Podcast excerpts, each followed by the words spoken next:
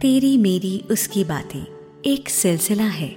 कुछ भूली बिसरी यादों का, कुछ इस मौजूदा भागदौड़ की ज़िंदगी में घटने वाले ऐसे वाक्यों का, जो या तो कभी हंसाते हैं, गुदगुदाते हैं, या फिर कभी बरबस ही आँखें नम कर जाते हैं। ये सिलसिला है आपकी, मेरी, या फिर उन जानी पहचानी हस्तियों की ज़िंदगी से लिए हुए कुछ खास ऐसे पलों का। जो भले ही बिन कहे चुपचाप होकर गुजर गए, लेकिन ज़िंदगी की इस किताब के पन्नों पर कुछ छाप ज़रूर छोड़ गए। तो आइए सुनते हैं लेखक अनिल सक्सेना जी द्वारा लिखित हमारी अगली कहानी, जिसका शीर्षक है, टिल्लू। तो ये उन दिनों की बात है जब मैं गाजियाबाद के पास ही के एक इंडस्ट्रियल टाउन में नौकरी किया करता था।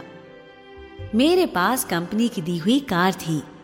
बहरहाल गाड़ी पर रोज उस शहर आया जाया करता था। उन दिनों वो हाईवे कुछ अच्छी हालत में नहीं हुआ करता था। लिहाजा डेढ़ एक घंटे के उस सफ़र में रास्ते में कई जगह ज़मीन पर से पक्की सड़क नाम की चीज़ कई बार नादारत हो जाया करती, खासकर बरसात के दिनों में। कई कई बार तो सड़क के किनारे सटे हुए खेतों में से होकर बरसात का पानी घुटनों घुटनों तक सड़क पर खड़ा हो जाता। और हमेशा ये डर लगा रहता कि गाड़ी का कोई टायर किसी गड्ढे में ही ना फंस जाए। ऐसी ही किसी एक जुलाई महीने की सुबह मैं अपने ऑफ़िस के लिए निकला हुआ था। रात भर बारिश होती रही थी तो जानता था कि ऐसे में रास्ते में कई तरह की दुश्वारियाँ खड़ी मिलेंगी और रास्ते में वह सब दिखा जो पहले से ही एक्सपेक्टेड था। सड़क पर दूर दूर तक पानी का खड़ा होना, सड़क के किनारे के खेतों का लगभग पानी में डूबा होना। और कई जगह से सड़क का मानो उस रात भर से होती हुई बारिश से रूट कर टूट जाना। आसमान अभी भी काले बादलों से घिरा हुआ था और लगातार बूंदाबांदी के बीच कभी एक तेज बौछार मेरी गाड़ी के कुशल सारथी योगेश की भी मुश्किलें लगातार बढ़ा रही थी। विंड स्क्रीन पर एक जोड़ी वो पुराने, लगभग अवकाश प्राप्त से वाइपर किसी कर्तव्यनिष्ठ दंपत्ति से, बड़ी तन्मयता से अपनी ड्यूटी को लयबद्ध तरीके से निभाने के भरसक प्रयत्न में जुटे थे, कि तभी सड़क की थोड़ी दूरी पर एक खेत की तरफ़ सात आठ बच्चों के झुंड को बड़ी एक्साइटमेंट में इधर उधर भागते हुए देखा। पहले तो लगा कि बारिश में मस्ती कर रहे हैं, लेकिन फिर उनकी आवाज़ें, उनकी एक्साइटमेंट हाव भाव देख कर लगा कि मामला केवल बारिश की मस्ती का ही नहीं है। अभी थोड़ी बूंदाबांदी ही सी थी तो मैंने उत्सुकतावश गाड़ी का शीशा नीचे करके जायजा लेने का प्रयत्न किया। तो क्या देखता हूँ कि वो लड़के एक छोटे से कछुए के बच्चे के आसपास मंडरा रहे थे। घबराया हुआ, वे लाचार कछुआ खुद को बचाने के लिए भरसक प्रयत्न कर रहा था। और इतनी देर में ही उनमें से एक लड़के ने उस असहाय जीव को अपने हाथों में उठा लिया। पता नहीं क्यों लेकिन अचानक मुझे लगा, मुझे उस कछुए के लिए ज़रूर कुछ करना चाहिए।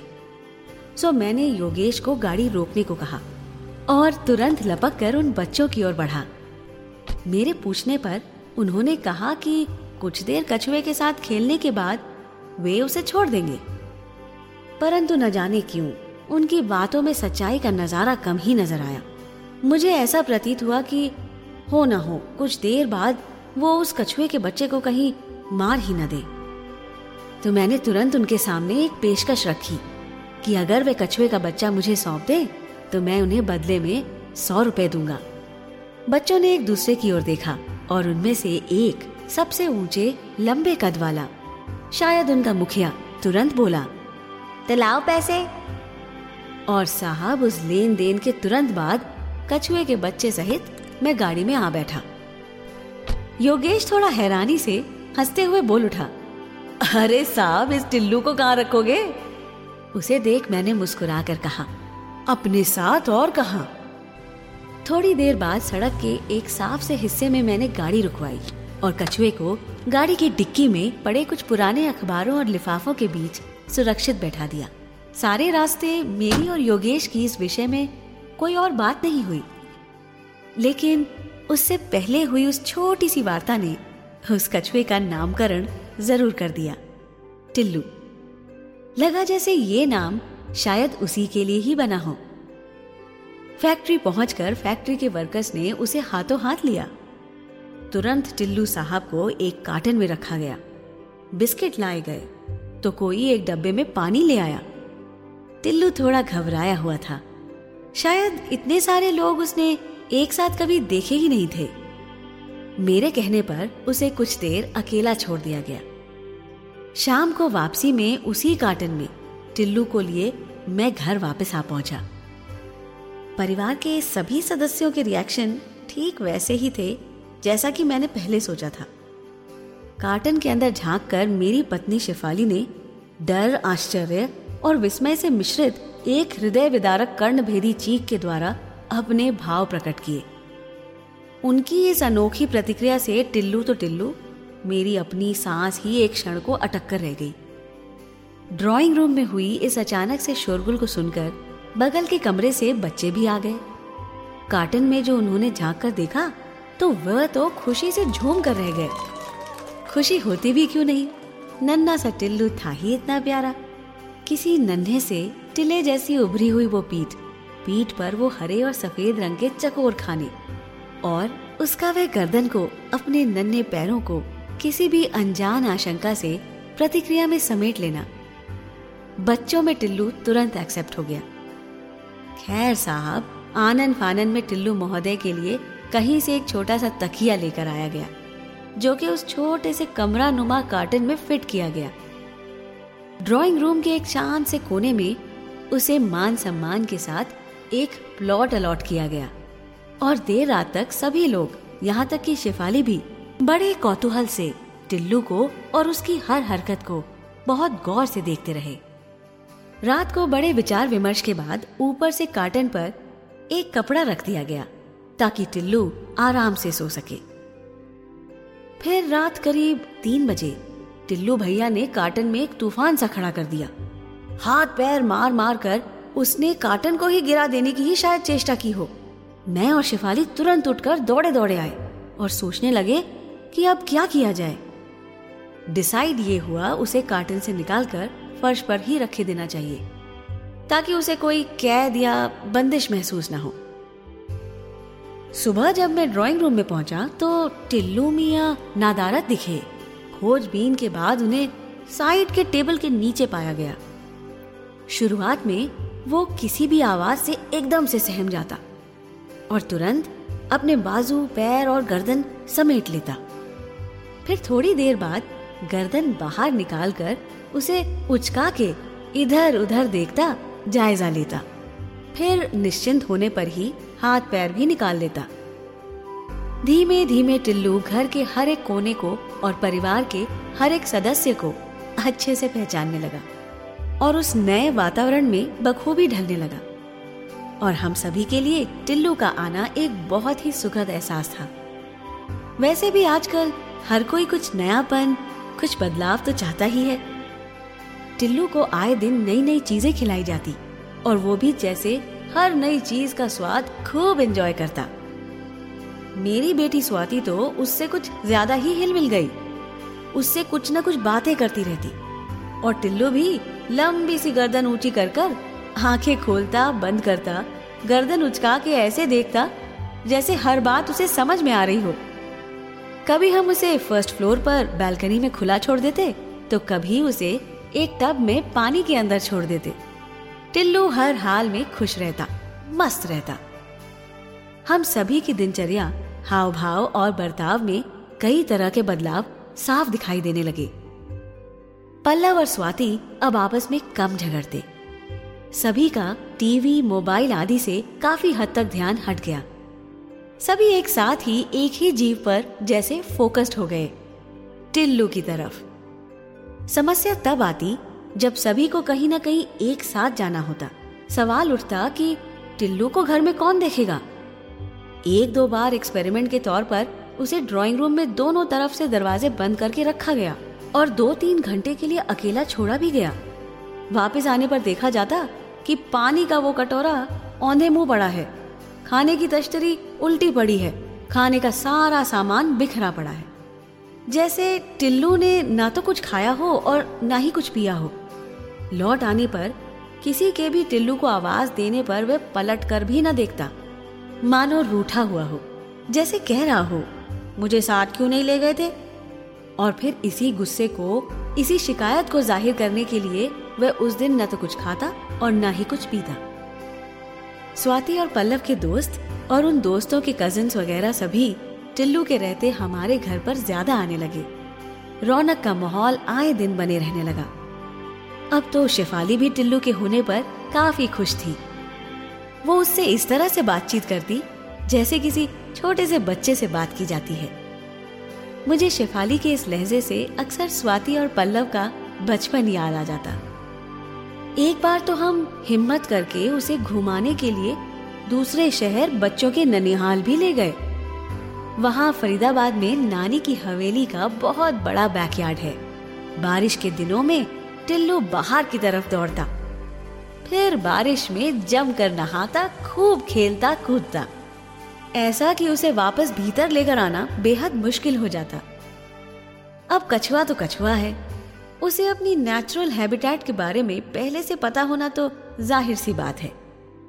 फिर एक वक्त ऐसा आया कि प्लस टू के बाद स्वाति का एडमिशन पुणे हो गया। स्वाति बहुत उदास थी। टिल्लू को पीछे छोड़ना इतना आसान भी नहीं था। खैर, स्वाति को छोड़ने एयरपोर्ट पर हम सब साथ चले। टिल्लू भी हमारे साथ था।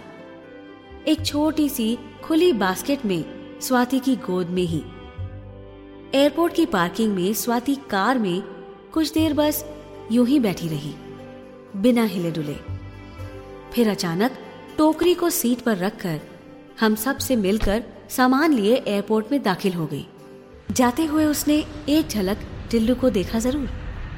वापसी में किसी ने किसी से कुछ बात नहीं की।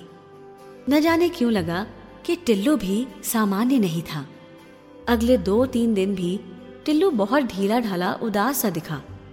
बहुत कम खाया और करीब करीब एक कोने में चुपचाप बैठा रहा। धीरे धीरे सभी सामान्य होते रहे और टिल्लू भी। जब भी कभी स्वाति का फ़ोन आता तो टिल्लू भी उचक उचक कर वीडियो कॉल को देखता। स्वाति भी वीडियो कॉल से उससे बातें करती और टिल्लू तेज़ी से आँखें बंद करता, खोलता, गर्दन उचकाकर गौर से स्क्रीन को देखता रहता। वीडियो कॉल के बाद टिल्लू काफ़ी हद तक, काफ़ी अरसे तक सामान्य सा दिखता। वक्त बीता। टिल्लू भी बड़ा हो चला था। उसकी खुराक भी देह के अनुपात में बढ़ती रही। उससे सभी सामान्यता घर के परिवार की तरह व्यवहार करते। अपने नाम को वह बखूबी जानने लगा था और जब भी उसे पुकारा जाता, वो तुरंत गर्दन घुमाकर पुकारने वाले को देखने लगता। उसे यह आभास होने लगा था कि डांट का या प्यार से बोलने का लहजा क्या होता है। अब जैसे जैसे वो और बढ़ने लगा कुछ कुछ ढीला सा, सुस्त सा रहने लगा। बस जब भी हम टीवी देखते, साथ में कोने में बैठकर टीवी देखता और फिर टीवी बंद होने पर चुपचाप रेंगता हुआ एक कोने में जा छुपता। लेकिन एक बड़ी तब्दीली जो हम उसमें साफ़ साफ़ देख पा रहे थे, वो ये थी कि वो सबकी नज़र बचाकर बाहर खुले में निकलने की कोशिश में रहता, खासकर तब जब बाहर बारिश हो रही हो। कुदरत जैसे उसे उसके नेचुरल हैबिटेट की ओर खींचती हो। आस पड़ोस वाले, रिश्तेदार, मित्रजनों ने समझाया, टिल्लू को बहुत देर तक अपने साथ रखना भी ठीक बात नहीं है। उसे खुले में, नदी किनारे, किसी जंगल या खेत में छोड़ाना चाहिए। कई बार घर में आपस में भी ये बात हुई। लेकिन हम में से कोई न कोई एक ये टॉपिक बदल देता और फिर कुछ दिन कोई भी इस विषय में बात न करता। कहते हैं ना कि कभी कभी जो काम आप स्वयं नहीं कर पा रहे हो, वही काम प्रकृति आपसे जबरन करवा लेती है। एक दिन यही कुछ हुआ। किसी कारण घर का मेन डोर खुला रह गया और टिल्लू उत्सुकतावश चुपचाप घर से बाहर सीढ़ियों से होता हुआ बाहर लॉन में जा पहुँचा। सोसाइटी के कुत्तों का शोर सुनकर ये तो गनीमत है कि सिक्योरिटी गार्ड की नज़र उस पर पड़ गई और उसे तुरंत बचा लिया गया। वरना न जाने कुत्तों के हाथ पड़कर टिल्लू का क्या हशर होता। बस यही वो दिन था जब ये सोच लिया गया कि जल्द से जल्द टिल्लू को कहीं बाहर छोड़कर आया जाए। रात ही को यह डिसाइड कर लिया गया कि टिल्लू को अगले दिन ही ले जाया जाएगा। वह भी जुलाई का एक बरसात वाला ही दिन था। क्योंकि पल्लव अभी सो ही रहा था, शेफाली नॉर्मल दिनों से अलग, बहुत पहले ही मुझे नाश्ता देकर चुपचाप ऊपर के कमरे में चली गई। योगेश एक बड़ा सा कार्टन लेकर आया। उस कार्टन में टिल्लू को जबरन बिठाया गया। उसने हैरानी से अपनी गर्दन उचकाकर मुझे देखा। मानो उसे पूर्वाभास हो चुका हो, सो उसने बचने का प्रयत्न भी किया। लेकिन योगेश उससे कहीं ज़्यादा बलवान था। फुर्ती से उसे उठाकर कार की डिक्की में रख दिया गया। उस दिन भी बरसात रह रह कर पड़ रही थी और सड़क पर घुटनों घुटनों पानी था। करीब करीब उसी जगह, ऐसे ही नदी के किनारे, किसी खेत के पास मैं गाड़ी से उतरा। योगेश ने कार्टन से चुपचाप टिल्लू को उठाया और उसे खेत के किनारे कच्ची मिट्टी पर छोड़ दिया। कुछ देर तो टिल्लू जड़वत रहा। फिर पास की झाड़ियों की तरफ़ बढ़ने लगा। गाड़ी चल दी थी। मैं घूमकर पिछले शीशे से उसे देखने का देर तक प्रयत्न करता रहा, पर कुछ खास देख नहीं पाया। शीशा काफ़ी भीग चुका था। गाड़ी का भी और चश्मे का भी।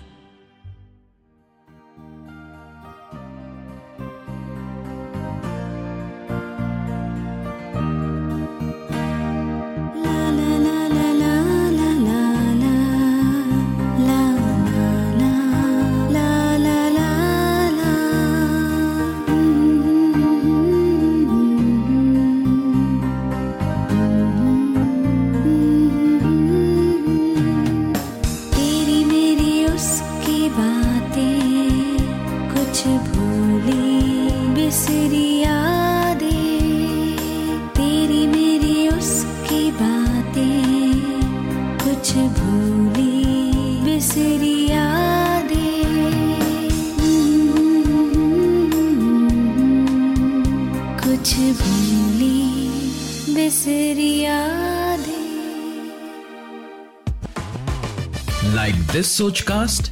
Tune in for more with the Sochcast app from the Google Play Store.